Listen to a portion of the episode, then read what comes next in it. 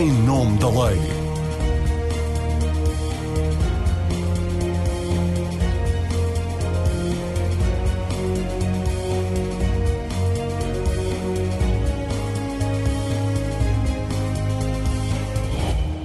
Olá, seja bem-vindo ao Em Nome da Lei. O agravamento da pandemia está a levar a generalidade dos países da Europa a adotarem novas medidas cada vez mais restritivas das liberdades.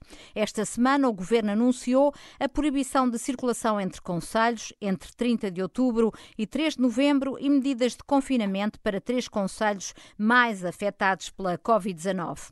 Mas outras medidas podem estar a caminho, desde o regresso do país à situação de confinamento, o recolher obrigatório isolamento de determinadas zonas do território, as chamadas cercas sanitárias. Medidas que poderão ser adotadas se o SNS começar a colapsar.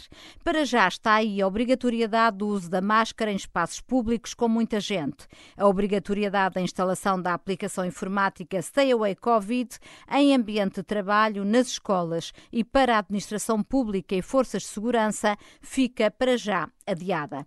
É tudo isto que vamos falar na edição de hoje do Em Nome da Lei, do que pode vir aí em termos de emergência de saúde pública, das medidas que hoje tomar em nome da proteção da vida de todos e do impacto que podem ter essas medidas sobre os nossos direitos individuais e as nossas liberdades. São nossos convidados a juíza desembargadora Maria Matos, o bastonário da Ordem dos Advogados Menezes Leitão, o médico e deputado do PSD Ricardo Batista Leite. Contamos também com a participação da presidente da Comissão Nacional De Proteção de Dados, Filipa Calvão, que nos irá explicar o impacto na proteção de dados da aplicação que o Governo queria obrigatória. Sejam todos muito bem-vindos. Ricardo Batista Leite, comece por si. No momento em que estamos a gravar, não está ainda aprovado o uso obrigatório da máscara em espaços públicos, mas tudo indica que será aprovado porque há consenso sobre a medida. É uma iniciativa do PSD que se chegou à frente, digamos assim, depois do recuo do Governo. Portanto, vamos ter máscara obrigatória em todo o território nacional, nos espaços públicos, sempre que não for possível manter o distanciamento social e há uh, sanções para quem não cumprir. Quer explicar uh, o que é que vem aí? De facto, nós estamos a viver um momento preocupante na resposta à pandemia e uh, o governo claramente está numa postura de reação em vez de proação no que diz respeito a, ao combate à Covid-19. E isto é muito preocupante porque vemos os números a subir e que isso tem consequências diretas naquilo que é a nossa vida diária, no funcionamento do Serviço Nacional de Saúde e permite-me discordar da Marina desde o início, mas o SNS já não está a responder em pleno. Há, há cirurgias. Mas não está ainda em colapso. Bom, ah, é, é dizer isso às pessoas que tinham as cirurgias programadas que acabaram de ser canceladas em vários hospitais de norte a sul do país é muito difícil. O, o, que é que define um SNS em colapso? Para mim é um SNS que não é capaz de manter a sua atividade regular enquanto mantém a sua resposta à pandemia e já não o está a conseguir fazer. E porquê? Porque continuamos à defesa, continuamos a reagir à Covid-19 e deveríamos passar da defesa ao ataque o que implica nós identificarmos precocemente os casos positivos, implica isolar as pessoas que estão infectadas, implica contactar todos aqueles que estiveram contactos com os positivos em 24 horas e garantir o seu isolamento. As pessoas não estão a ser contactadas em muitos pontos do país. As pessoas, os contactos secundários não estão a ser isolados. E nós estamos focados naquilo que é a resposta final, que uhum. são os hospitais, que é a última linha de defesa, que infelizmente já estamos a aproximar dos números que tínhamos de abril, e não estamos a focar naquilo que é, que é capaz, com base no conhecimento que temos hoje, é de reduzir o número de novos casos. E, portanto, e há... temos meios para isso, ainda que não se veja de facto uma estratégia nesse sentido. Se houvesse, nós teríamos meios para, para conseguir fazer esse, esse trabalho? Eu não tenho dúvidas. Aliás, quando pedimos às pessoas para ficar em casa, uhum. há oito meses atrás, foi para ganharmos tempo para duas coisas salvar o SNS no sentido de evitar o seu colapso pleno, salvarmos o maior número de vidas possíveis, e por outro lado, nós sermos capazes de ganhar tempo para planear os meses seguintes. Nós tivemos estes meses todos e aquilo que aconteceu foi um plano outono-inverno apresentado pelo governo um dia antes do outono, que não passa de um plano de boas intenções. Uhum. Nós sabemos o que funciona. Países como a Suécia, que começaram tão mal a sua resposta, inverteram caminho. E não se compreende que não haja agora, neste momento, uma abordagem na linha daquilo que eu estava a dizer. Embora uma abordagem... tenha um número de mortes uh, brutal. Uh, todo concentrado no início da resposta, uhum. quando estavam errados. Neste momento, a Suécia tem uma política de testagem e isolamento agressiva. Neste momento, ainda hoje, anunciaram o isolamento de determinadas localidades, de confinamentos. E, portanto, eles perceberam que erraram e estão a corrigir a trajetória. E nós estamos a fazer o inverso. Respondemos bem no início e agora não estamos a conseguir, de facto, aproveitar aquele tempo que tivemos e, e isto tem consequências gravosas para, para todos nós. Uma das ferramentas que temos é, de facto, a, a máscara. Houve enormes inconsistência ao longo dos meses na mensagem. Objetivamente, todos percebem que a Direção-Geral da Saúde, de início, não disse, não recomendou a máscara por entender que não havia máscaras para todos. E eu creio que devemos tratar as pessoas como adultas. Uhum. E, nesse sentido, dizer nós não vamos recomendar a máscara, não é porque não seja eficaz. Porque é uma infecção respiratória, é óbvio que uma máscara seria eficaz. Mas porque não há máscaras para todos e temos que priorizar aqueles que são. Isso não iria lançar o pânico na, na, na sociedade? Pois, mas o problema é que, no que diz respeito à saúde pública, nós estávamos numa fase de confinamento, a dizer às pessoas, olha, não há máscaras para todos, vamos pedir, enquanto estamos a produzir as máscaras para as pessoas cumprirem com o confinamento e garantimos que temos máscaras para aqueles que mais precisam. Aquilo que está a acontecer hoje é como não há vacinas da gripe para todos, várias pessoas me dizem que não se vão vacinar para permitir que outros tenham acesso à vacina. É exatamente a mesma coisa. E, portanto, na ausência de preparação, é preciso não esquecer que o Partido Social Democrata entregou a 30 de janeiro no, na Assembleia da República um pedido à Direção-Geral de Saúde e ao Governo para entregarem o plano de contingência de resposta à Covid-19 que foi entregue no dia 9 de março. Mas dizia eu, as máscaras são um elemento importante. E apesar destas informações contraditórias ao longo dos meses, finalmente houve um reconhecimento. Eu não me esqueço, quando, quando estávamos a decidir acabar com o estado de emergência, foi o PSD que insistiu que em espaços fechados tivesse que ser obrigatória a utilização de máscara, não era essa a tendência na altura. Uhum. Felizmente adotou-se essa estratégia, senão estaríamos ainda piores. E mesmo assim, a área metropolitana de Lisboa foi o que foi durante mês de, eh, os meses de junho e julho. E não se compreende porque é que não se adotou a utilização de máscara obrigatória em locais onde não fosse possível manter a distanciamento físico. Uh, nós víamos que era obrigatório utilizar máscara dentro do autocarro, mas na paragem de autocarro todas as pessoas, umas ao lado das outras, não eram obrigadas claro. a usar a máscara.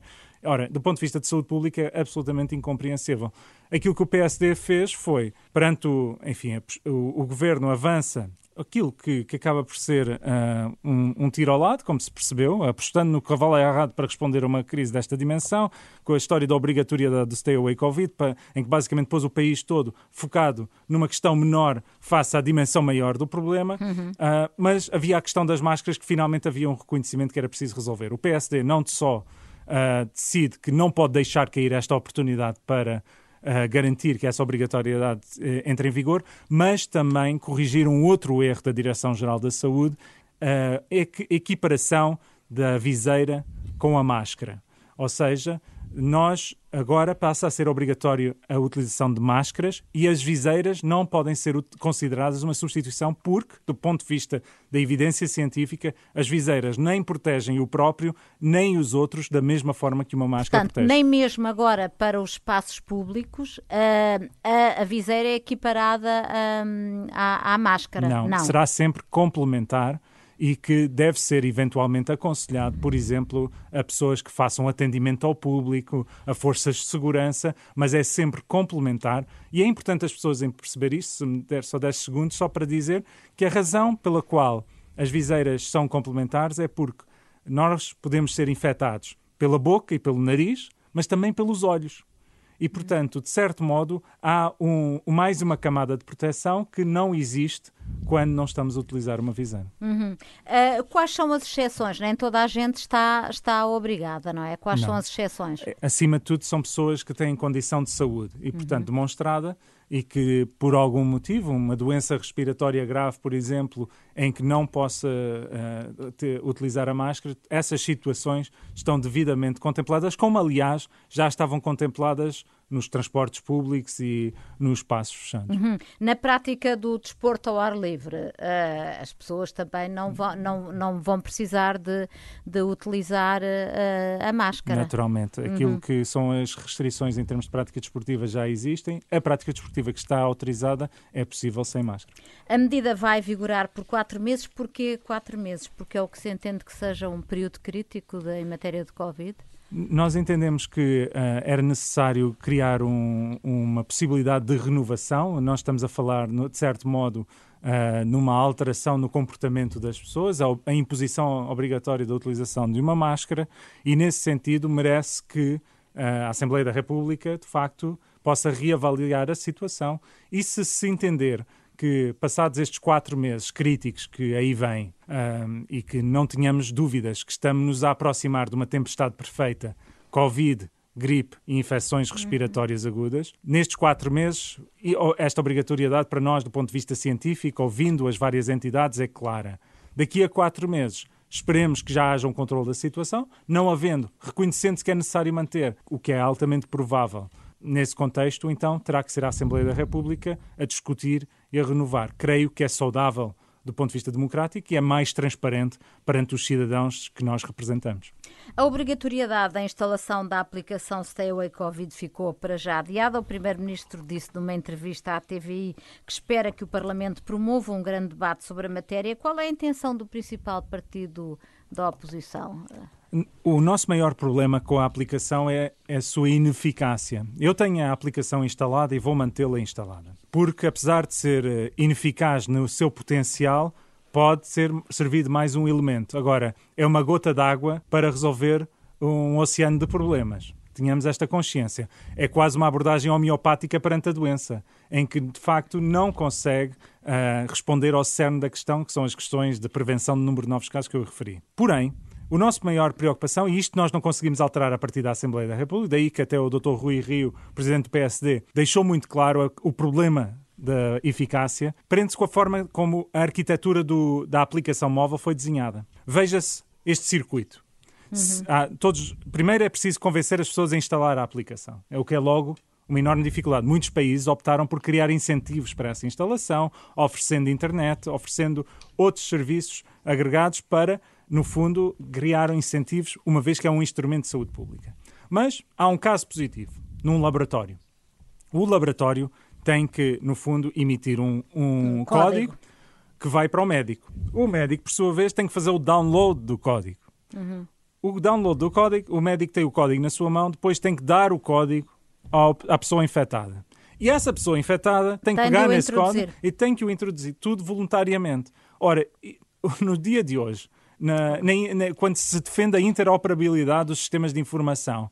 Porque é que não se tem um sistema em que temos a, a aplicação instalada, o teste é positivo no laboratório, automaticamente a, a, é inserido no sistema da aplicação, todos são notificados e automaticamente também o sistema, o dispositivo de saúde pública é alertado para a pessoa infectada e para todos os casos que estiveram contactos, para se poder haver uma resposta uhum. do ponto de vista da saúde pública. E isto assim é, é, de facto perdermos uma oportunidade de utilizarmos a tecnologia para responder a uma pandemia de dimensão sem precedentes. Num dia em que foram registados mais de 2 mil novos casos, esta foi uma, uma informação que eu obtive, apenas foram gerados 75 códigos na aplicação. Isto é uma absoluta gota d'água que, enfim, que, que nos faz questionar a eficácia de de, desta, desta aplicação. Temos connosco a Presidente da Comissão Nacional de Proteção de Dados, Filipa Calvão, que se manifestou de forma muito crítica em relação à obrigatoriedade da aplicação Stay Away Covid. Quais são as principais reservas que a Comissão Nacional de Proteção de Dados tem? Em relação à aplicação Stay Away Covid, queria esclarecer que a, Comissão Nacional de Proteção de Dados, como sabem, teve uh, uma, fez, emitiu uma pronúncia, uma deliberação e depois também um parecer sobre o decreto-lei que deu enquadramento à Stay Covid. Uh, não, nunca se opôs à sua, ao seu lançamento e à sua, portanto, utilização pelos cidadãos no pressuposto de que ela era de utilização voluntária e de que a introdução do código de legitimação, o tal código que uh, confirma que eu estou uh, contaminado, também era de introdução voluntária. Uh, a explicação é simples, a aplicação, ao contrário do que se diz por aí, eu queria sublinhar bem isto, trata efetivamente de dados pessoais, não é, não está, a informação não é toda ela anonimizada, há dados pessoais, portanto, há dados que permitem a identificação das pessoas, não é constante no processo, digamos, de tramitação de, de, de, de, do disparo, digamos, dos vários códigos que vão sendo gerados quanto à proximidade, não é constante a emissão de dados imediatamente, enfim, uh, informação imediatamente identificável, mas trata de dados pessoais e há momentos em que claramente os dados são, uh, uh, identificam a pessoa. Uhum. E dessa medida, e nessa medida, Uh, nós temos que tomar as cautelas todas que as leis, que o regime constitucional e europeu de proteção de dados uh, uh, definem para garantir a privacidade das pessoas. Nesse ponto, foram adotadas para, para, para, para, para, enfim, para, para que se pudesse utilizar esta aplicação, foram adotadas uma série de medidas altamente mitigadoras do impacto sobre a privacidade e que também diminuem em parte a sua eficácia a sua capacidade, digamos, de atingir a finalidade, mas não, não são exclusivamente, não é exclusiva culpa delas, digamos assim. Uh, e, essas, e essa aplicação foi tida como admissível apenas na medida em que fosse de utilização voluntária, porque o nosso, o nosso regime constitucional europeu não permite que restrições a direitos, liberdades e garantias, como é o direito à reserva da vida privada e à proteção dos dados pessoais, seja uh, limitado sem se demonstrar que aquela medida restritiva desse direito é adequada e necessária para atingir a finalidade. Uhum. Ora, o ponto é precisamente este, é que não estando demonstrada à partida e na fase em que a, que a aplicação foi lançada, nestes primeiros tempos, nesses primeiros meses, não era fácil também fazê-lo, mas não estando demonstrada à partida a adequação desta medida para restringir direitos fundamentais dos cidadãos, então só com base no, na, na, manifestação de vontade destes para poder utilizar-se e usar-se um sistema que é um tratamento de dados pessoais que, apesar de tudo, vai colhendo dados sobre a nossa proximidade em relação aos outros. Acresce que esta aplicação tem um outro problema, eh, que é o de, para garantir, enfim, o funcionamento de, de, da tecnologia Bluetooth, que é que permite rastrear a proximidade, um, foi criada uma interface pela Google e pela, pela Apple uh, que garante, enfim, essa, esse funcionamento dessa, dessa, dessa, dessa, dessa hum, tecnologia uh, permanentemente e essa, essa interface no, no, caso dos Androids, porque são, são da responsabilidade da Google, é da responsabilidade da Google assegurar o funcionamento nesses termos, no caso dos Androids é recolhido automaticamente o dado de localização pela Google. Uhum. Portanto, há aqui de facto impacto sobre a privacidade. Ora, a partir do momento em que se transforma esta aplicação de utilização obrigatória e a inserção do dado uh, de, de, de, de, que se está contaminado também de uh, uh, inserção obrigatória, então temos um problema mais grave, porque deixa de estar na disponibilidade das pessoas o, o permitir, digamos, o autorizar que se faça este tratamento sobre a sua vida privada e, e, e não pode, evidentemente, o Estado, não está de direito, não pode o Estado estar a impor aos cidadãos uma restrição desta natureza sem estar demonstrada claramente a sua adequação. Uhum. Pronto, depois há todos os outros problemas de fiscalização, não é? Porque estamos a falar de, de polícias a poderem. De, não, não, sei qual é o sistema de fiscalização que estaria previsto em abstrato, mas em termos concretos isto passa por uh, uh, ou uh, invadir as, as, as, comunicações eletrónicas dos cidadãos, fazer uma ingerência forte nas comunicações eletrónicas dos cidadãos e verificar se tem a aplicação instalada em que termos e, e, e se o telemóvel suporta sequer aquela aplicação, ou cruzar dados de outro, por outra via com dados de saúde e de comunicações eletrónicas que ainda seriam mais graves, claro. e portanto qualquer das soluções seria sempre de, de repudiar, não está a direito democrático. E seria inconstitucional, evidentemente. Claramente claro, inconstitucional. Claro, claramente claro. inconstitucional. Filipe, aproveitando a sua presença aqui, gostava de lhe perguntar outras medidas que estão em prática neste momento, como a recolha de temperaturas em ginásios e nas empresas, é ilegal este procedimento na, na sua ótica também? Começa por uh, a, primeira, a primeira falha deste tipo de tratamento é que não está demonstrada a sua adequação, mais uma vez a mesma coisa, para atingir a finalidade. Em vez de garantirmos aqui, salvaguardarmos a saúde de cada um e a saúde pública, estamos a tentar, com estas medidas, dar uma sensação de segurança dentro de organizações, seja uh, organizações locais de trabalho, seja estabelecimentos comerciais ou outros. E, na verdade, estas restrições de direitos fundamentais, como é de impor uh, uh, a qualquer pessoa que circula ou que tente entrar num determinado local, que se faça a leitura altura da sua temperatura corporal, é uma restrição de um direito de liberdade e garantia, é uma restrição que não está legitimada pelo Regulamento Geral de Proteção de Dados um, e que aqui em Portugal se está a fazer com base numa norma, é possível o direito nacional prever isto, enfim, se demonstrar a tal proporcionalidade da medida, que não está uh, claramente demonstrada pela, pela percentagem muito diminuta, muito reduzida de pessoas que, sintomáticas uh, que têm, do, do, vírus que têm este sintoma, mas, além disso, é uma medida que pode estar prevista em lei. Eu já falei sobre, sobre o diploma legal que veio, o decreto-lei que veio a regular este tratamento de dados pessoais uhum. no contexto laboral e não vou aqui perder mais tempo quanto a isso. Acho que a norma está eh, manca de, de, de, de aspectos enfim, de, regulação que faz com que ela não esteja em conformidade com o Regulamento Geral de Proteção de Dados, mas, eh, mas quanto aos outros estabelecimentos comerciais, convém eh, que as pessoas se convençam que o direito de admissão nos estabelecimentos comerciais não dá o direito de inventarmos todas as regras que quisermos internas para proibir a entrada das pessoas. Uhum. Há, um, há um regime superior, com, com maior força, hierarquicamente superior, que é o Regulamento Geral de Proteção de Dados, que não deixa que dados sensíveis, como são estes dados de saúde, possam ser recolhidos por qualquer um. Uhum. E, portanto, eh, se me permite só esta, esta eu, eu, eu prometo depois calar, mas se me permite só esta chega, Diga. é importante que as pessoas percebam que quando estão a invocar o interesse público, saúde pública, porque o interesse de, de, de manter a sua organização em funcionamento, em bom funcionamento, não serve para, para andar a fazer recolha de dados de saúde dos outros. Uhum. E o interesse público, de saúde pública, eh, as medidas adequadas para, para satisfazer esse interesse não podem ser decididas por cada um, por cada indivíduo, por cada empresa, por cada organismo, organização, eh, autonomamente, porque nós temos num Estado de Direito Democrático em que o poder público definir quais são as medidas adequadas a realizar um interesse público cabe às entidades públicas, seja ao Poder Político Legislativo, seja a entidades administrativas com essa função, como no caso é a Direção-Geral de Saúde e o Diretor-Geral de Saúde. Filipa Calvão, muito obrigada pela sua participação. Se quiser manter-se em linha, a Filipa Calvão está a participar neste programa remotamente. Temos todo o gosto.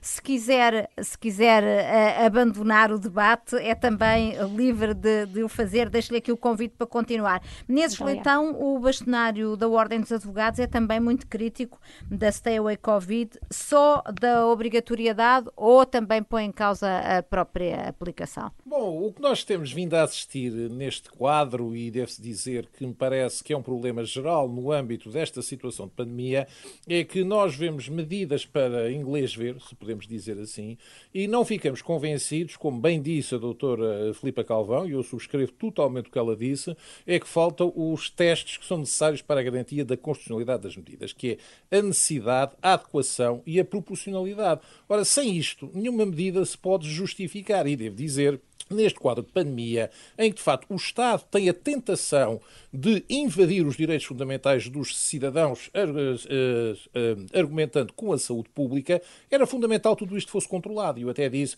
eu acho que o Presidente da República devia ter posto o Tribunal Constitucional de plantão durante esta fase e mandado para o Tribunal Constitucional todas as leis que surgiram que suscitassem a mínima dúvida sobre a questão da, da constitucionalidade. O que temos visto, pelo contrário, é que o Tribunal Constitucional não é chamado e tudo se aprova nestas indicações. Eu, por exemplo, mesmo a própria medida relativamente às máscaras, porque foi dito aqui, não há um consenso geral sobre isto. Bom, eu, eu digo que há um consenso político pois, ao nível do Parlamento. Seja dita, mas há um consenso científico. É logo a primeira questão que existe. É adequado, é cientificamente ah. adequado a presença da máscara no espaço público, num sítio em que a pessoa não esteja com ninguém e, no fundo, e quem não. é que vai controlar não. se há ou não o distanciamento? Portanto, ou seja, é no fundo que dizem, não seja possível manter o distanciamento, mas quem é que controla? É, é a polícia que, que, subjetivamente diz, achamos que não é possível tirar a, a máscara neste momento ou não. É que eu não me esqueço que o Orçamento de Estado tem uma, uma verba de 180 milhões de euros de aumento de multas.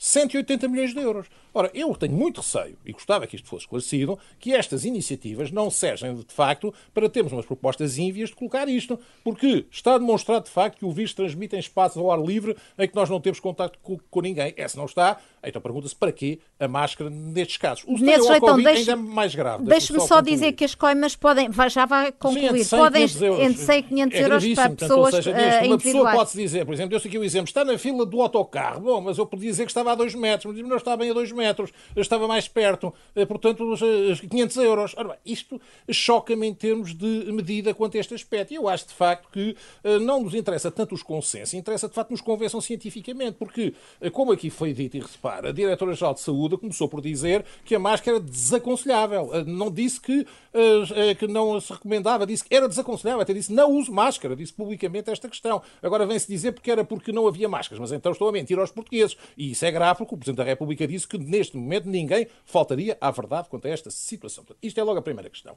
A outra questão que me parece é quanto à obrigatoriedade, a obrigatoriedade é uma violência gigantesca. Portanto, ou seja, nós estaríamos a pedir à pessoa que colocasse um dado de saúde no seu telemóvel que automaticamente notifica toda a gente que está infectado. Isto é uma e que é facílimo de identificar. Porque, no fundo, a desculpa que é dada vem-se dizer, não, senhor, porque em vez de estar a telefonar a todos os contactos, que é a situação que se coloca, e eu devo dizer, eu preferia que me telefonassem se estivesse com alguém infectado, porque sabia quem foi, em que momento e em que altura, poderia avaliar se estive em contacto mais de 15 minutos, menos 15 minutos, qual a distância que estivemos, qual o risco que eu corri, eh, todos nós já corremos riscos neste momento, nesta fase, do que estar a aparecer uma coisa no computador que me diz Pura e simplesmente, não, esteve um contato de risco. Qual? Onde? Quem? E a gente começa logo a pensar e a especular e a colocar imensas questões. Tudo isto levanta problemas muito graves, mesmo sendo voluntário. Mas deve-se dizer, a voluntariedade tem dado que as pessoas estão convencidíssimas, e eu acho isso gravíssimo, que se cria essa ideia na cabeça das pessoas, que é que uh, todos os dias estiveram num sítio onde não houve contacto nenhum de risco. Porque é o que muita gente que eu conheço que instalou a aplicação recebe, não,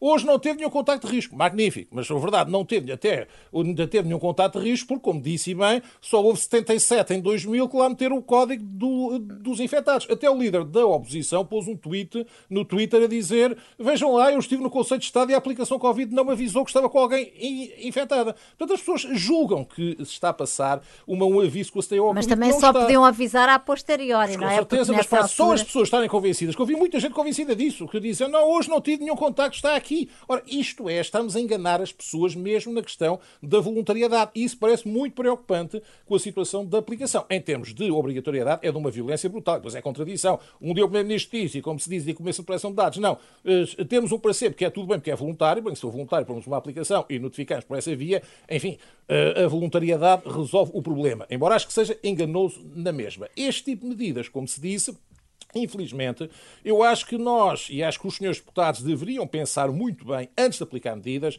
é ver qual é o teste. Necessidade, adequação e personalidade. Primeiro, isto é eficaz para combater o vírus? É que se não é eficaz, não vamos restringir os direitos dos cidadãos. Uhum. Segundo, eh, é adequado, portanto, ou seja, nesta questão, isso é proporcional. Não estamos a restringir mais do que colocamos. É que nós não podemos vir dizer às pessoas, de um momento para o outro, que ficam todas fechadas em casa, sem saber por porquê. As medidas que foram anunciadas hoje, por exemplo, eu fico muito preocupado, porque nós eh, soubemos que temos uh, cidadãos nossos em três conselhos, Felgueiras, uh, Lousada e Passos de Ferreira, que ficam agora fechados em casa e não sabem, ou ficam em confinamento e não sabem quanto tempo. Porquê? Qual é o número de infectados nesses conselhos? Nunca mais foi publicado os dados por conselho relativamente à situação. Portanto, nós ficamos na dúvida com esta total falta de transparência que está a passar. Nós só sabemos que hoje houve 3.200 infectados e que a maioria é no Norte. Mas não sabemos os surtos que existem. Não estamos a ser informados adequadamente para justificarmos essas medidas. Como também depois surgem outras medidas, como por exemplo, no, dia, uh, no fim de semana do dia de finados, que por acaso calha num domingo, portanto, ou seja, não será um fim de semana prolongado,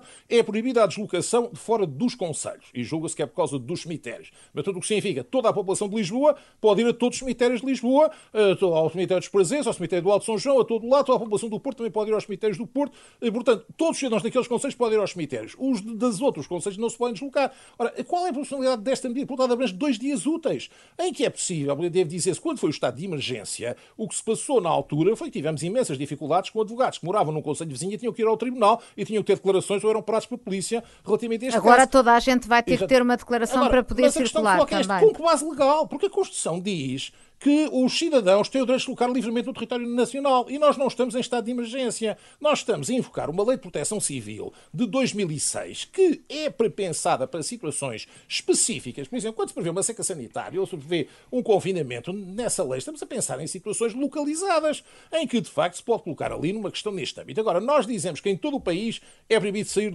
do, eh, dos respectivos conselhos. A pessoa de Lisboa não pode, não pode ir para a Amadora, que fica ali ao lado, e vice-versa. Eh, quando temos uma área metropolitana em que as pessoas se deslocam eh, com muita frequência, neste caso, inclusivamente, até, até para se deslocar do, do, trabalho, fica em conceito distinto do que na, na, sua residência. Ora, como é que é possível estarem a tomar medidas dessas sem haver uma justificação, uma explicação porquê? E diga-me uma coisa, Menezes Leitão, no estado de calamidade, que é aquele em que nós nos encontramos, o Governo tem base legal para decidir para criar, fazer estas limitações à circulação das pessoas e obrigar Eu ao entendo, confinamento? A Lei 27 de 2006, que é a Lei de Base de Proteção Civil, que tem justificado esse estado de emergência, prevê de facto a situação de cercas sanitárias no estado de, de emergência. Mas a minha interpretação. No estado de calamidade. No estado de calamidade, peço desculpa. Mas Sim. a minha interpretação é que isso ocorre para situações localizadas, portanto, ou seja, neste quadro, e que nós não podemos estabelecer uma restrição geral em todo o país sem estarmos numa situação de estado de emergência, sendo que o fundamento do estado de emergência constitucionalmente é a calamidade pública.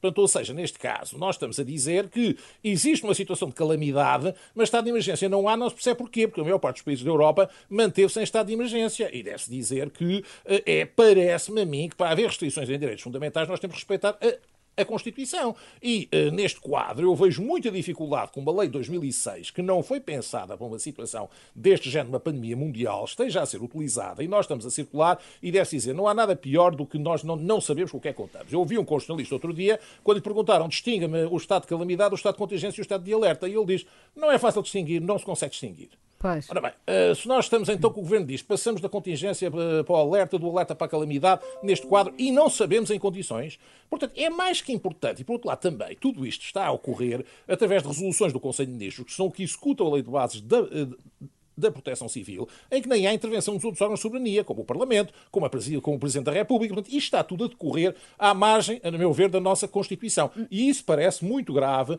porque eu acho que a situação de pandemia é gravíssima, eh, nós reconhecemos isso, estamos com imensos infectados, mas eu acho que é fundamental que o nosso Estado de Direito não seja a primeira vítima da, da pandemia. Menezes Leitão, deixe... por isso, essa preocupação que eu tenho é muito grande a este propósito. Deixe-me ver se Maria Matos, juiz no Tribunal da Relação de Guimarães, partilha ou não dos seus pontos de vista que pedia-lhe a ponderação que importa fazer entre as medidas que é preciso tomar para proteger a saúde pública e os efeitos colaterais que essas medidas têm sobre as liberdades e direitos de cada um de nós.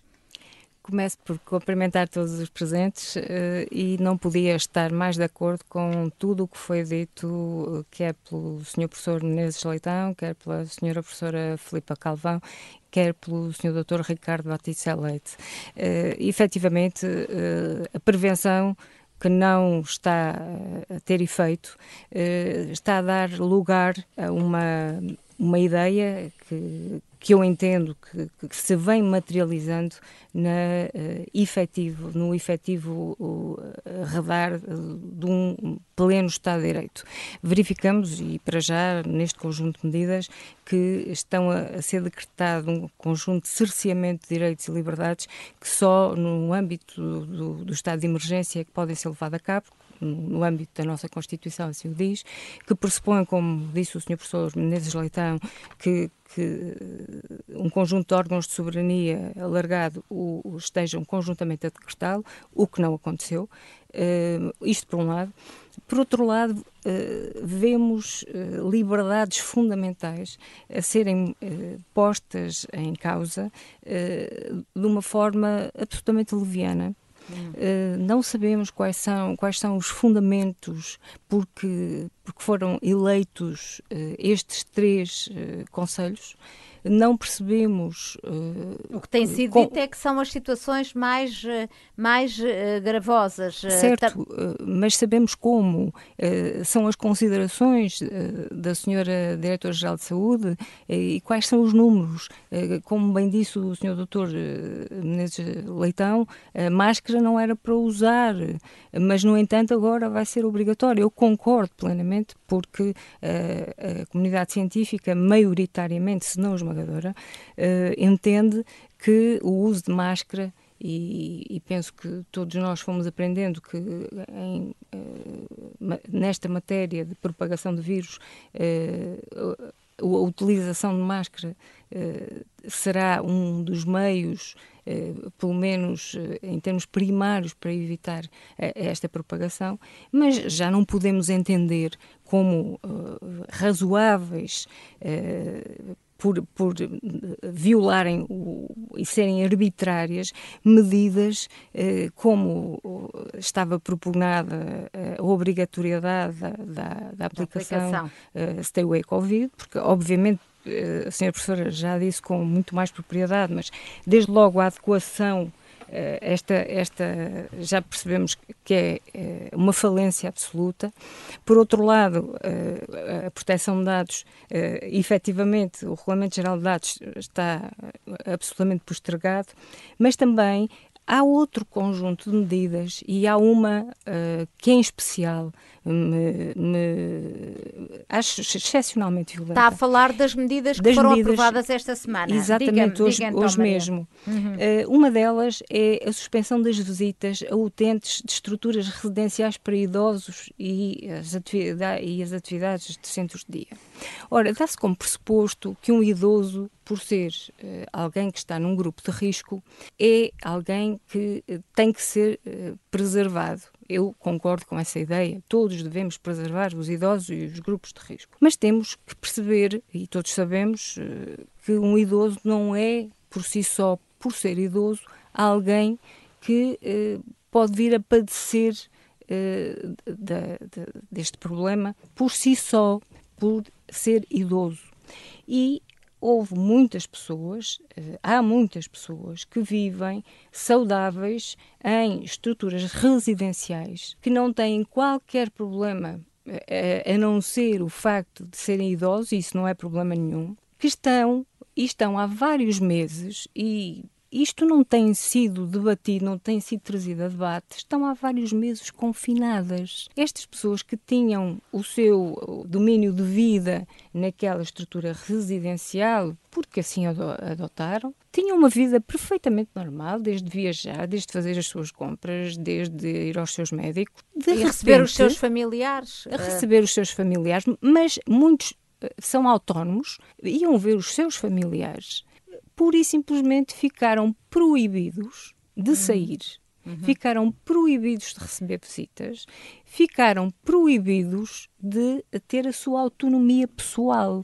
Ora, isto é gravíssimo, até, até quando há um teste negativo. E isto é gravíssimo porque estamos a pôr oh, em causa uhum. aquela, a, a, aquela liberdade de, de, de viver que engloba desde o, o, direito à sua saúde emocional e psicológica, ao direito à sua realização, à autorrealização. E, e, todos estes direitos que eu estou a falar estão consagrados numa resolução das Nações Unidas, que é a 4691.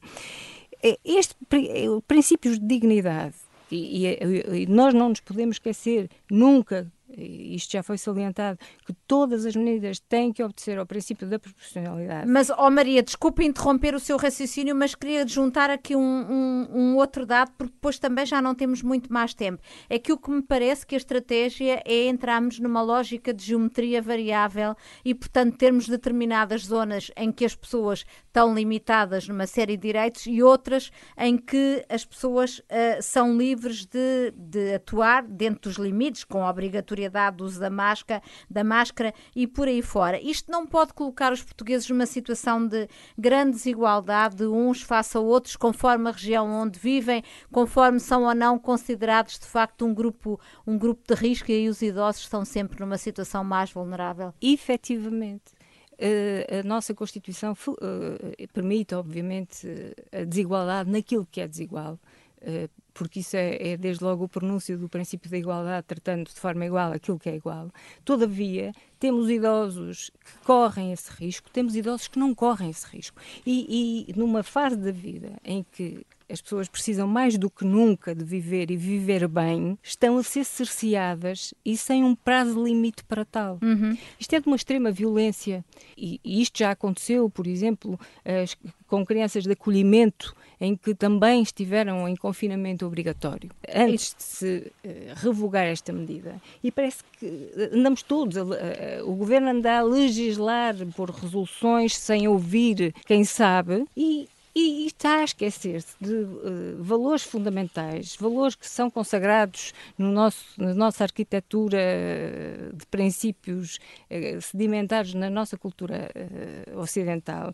E, nomeadamente, na, na, Convenção Europeia dos Direitos do Homem, o, o direito à liberdade prevê desde logo que confinamentos que não estejam devidamente justificados são entendidos como violadores desse princípio de liberdade. Uhum. Maria... Ora, um confinamento nestas circunstâncias é, na minha ótica, violador eh, desde logo desse direito. Uhum. Maria Matos, uh, muito obrigada pelas, uh, pelos alertas que trouxe aqui. Eu, entretanto, queria perguntar ao, ao Ricardo Batista Leite esta questão dos idosos e da situação de desigualdade, de facto, em, em, que eles têm estado durante todos estes meses relativamente ao resto da população, era possível fazer de uma forma, de uma forma diferente? Numa lógica de saúde pública, que é aquela uh, que, que o Ricardo é chamado a pronunciar-se. Eu concordo em absoluto com o que foi dito pela senhora juíza desembargadora e entendo que as pessoas eh, mais idosas, sobretudo aquelas que são residentes em lares, têm sido fortemente prejudicadas, uh, sobretudo existindo hoje tecnologia que nos permitiria abordar de outra forma. Nós temos, por exemplo, no mercado, os chamados testes rápidos de antigênio, que custam 4,5 euros cada, em comparação com os 80 a 100 euros por cada teste PCR, que é o teste standard para a, a testagem de, do SARS-CoV-2, e este teste poderia ser feito, demora 15 minutos, não precisa de ir ao laboratório, antes das pessoas entrarem. Não é um teste 100% eficaz, mas detecta praticamente todos os casos em fase de infecciosidade, ou seja, em que há risco de transmissão. E, portanto, podia ser um critério, depois mantendo naturalmente a utilização de máscara, o distanciamento físico e todas as outras regras, assim como a testagem rotineira de todos os funcionários semanalmente nestes lares. O que é que está a acontecer hoje? Hoje, testa-se quando aparece alguém sintomático, ou seja, já está o vírus dentro do lar e já está disseminado. E, portanto, mais uma vez, reagimos em vez de atuarmos proativamente. E se permite, Sr. Doutor, interrompê-lo, eh, estamos a cercear que estes idosos eh, consigam partilhar aquilo que é fundamental, que são os seus afetos e que vivam o resto da sua vida a contar os dias e a perguntar se alguma vez mais terão algum contacto com aqueles que lhes são mais próximos. É absolutamente verdade, e não é só nos lares, nos hospitais, Sim, é, é, onde, onde regressei como voluntário, muitas vezes as pessoas morriam no covidário sem sequer poderem despedir-se dos seus familiares é que, estavam, que estavam lá fora. E, portanto, é uma situação objetivamente dramática que estamos a lidar e são estas as vítimas com quem nós uh, estamos a lidar. É verdade, as pessoas mais idosas, nós sabemos pessoas com mais de 80 anos que se infectam pelo vírus, um em cada seis morre de acordo com as estatísticas atuais. E, portanto, há aqui uma necessidade de atuar e atuar preventivamente. O que é que o governo fez em reação? Até há pouco tempo não tinha feito nada. Agora criou uma brigada por distrito. Nós temos 100 mil idosos em lares. Estima-se que são de cerca de 35 mil em lares ilegais. E esses idosos em lares ilegais ainda estão mais uh, escondidos da sociedade e dos seus familiares, porque estes lares não se querem revelar. Quando o governo deveria ter assumido exatamente a postura oposta, que é apelar a que estes lares se manifestassem e ajudar à legalização, aqueles que não tivessem condições, poder garantir a saída dos idosos e protegê-los.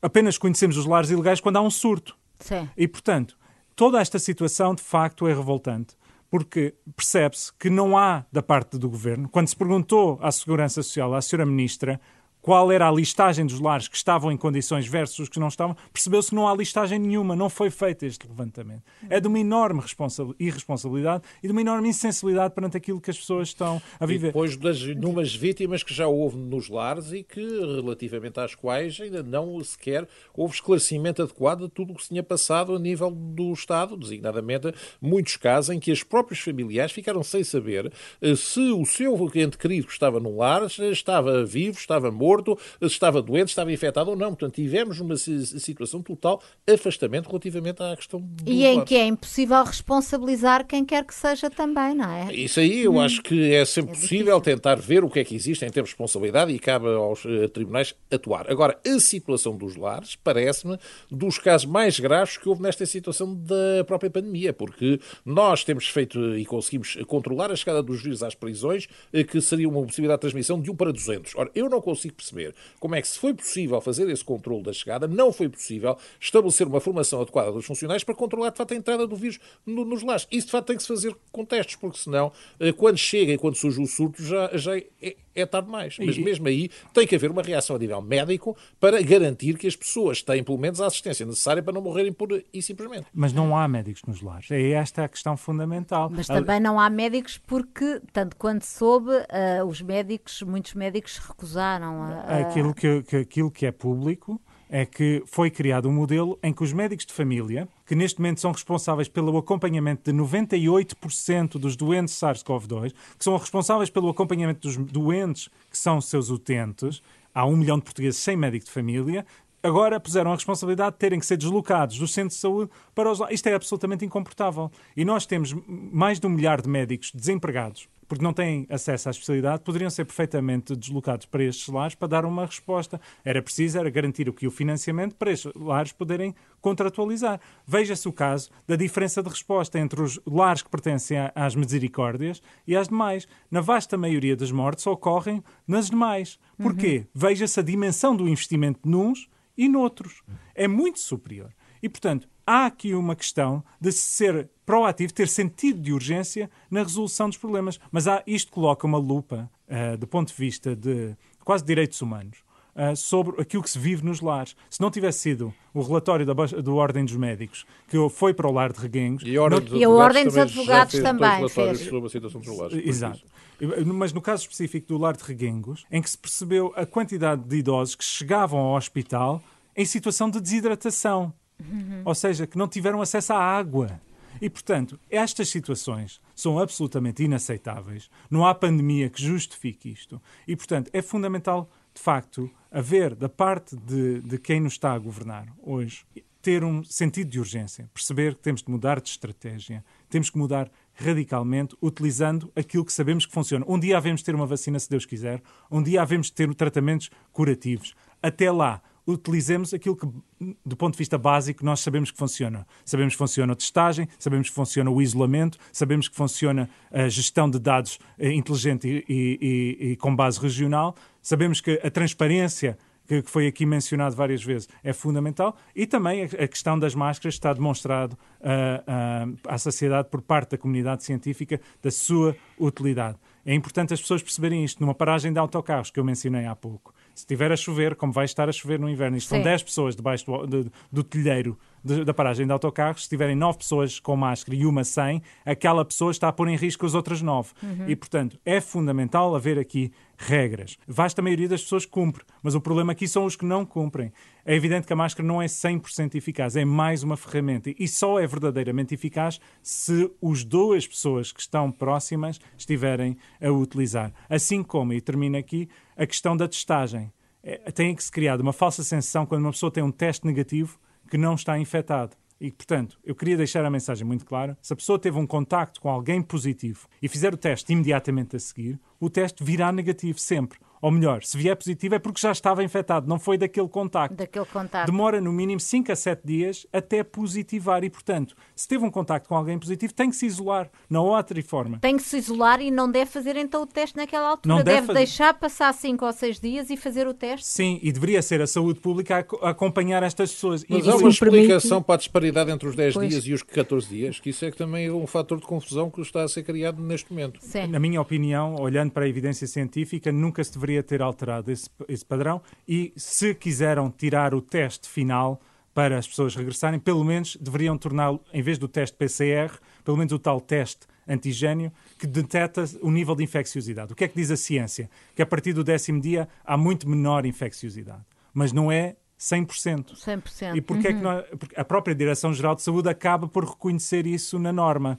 Porque ao dizer que ao décimo dia qualquer cidadão que foi positivo pode ter alta sem teste, mas eh, os funcionários de lares e profissionais de saúde não. Têm que esperar os 14 dias e têm que fazer isso o mostra teste. mais uma vez a, a, a, falta de fundamentação com que estão a ser postas as medidas. Isso sim, é mas grave. Eh, se me permitem ah, interromper... Mesmo, uh, temos mesmo de terminar, Maria, rápido. Sim, a Direção-Geral de Saúde uh, mostra desde logo a sua ineficácia quando tem uh, tratamentos completamente diferentes em conselhos distintos relativamente às escolas. Uh, hoje as escolas têm, estão em, em, rota livre. há, não há uma política uniforme quanto a casos positivos, o que se faz aos alunos, as contingências que se fazem. E isto já não é jurista, é mãe de dois adolescentes que um adulto e um adolescente que uh, vê isso e, e, temos turmas com casos positivos em que ninguém vai para casa, ninguém vai ser mandado testar. Os pais estão em contacto, os avós estão em contacto, pessoas que podem ter uh, fator de risco e a saúde pública pura e simplesmente não está a fazer nada. Uhum. Estamos, estamos a viver uh, momentos uh, de facto muito, muito difíceis para todos. Um Em Nome da Lei tem de ficar por aqui. Encontramos de novo no próximo sábado, ao meio-dia ou à meia-noite. Bom fim de semana, boa semana. Fico a Renascença para estar a par do mundo. Em Nome da Lei.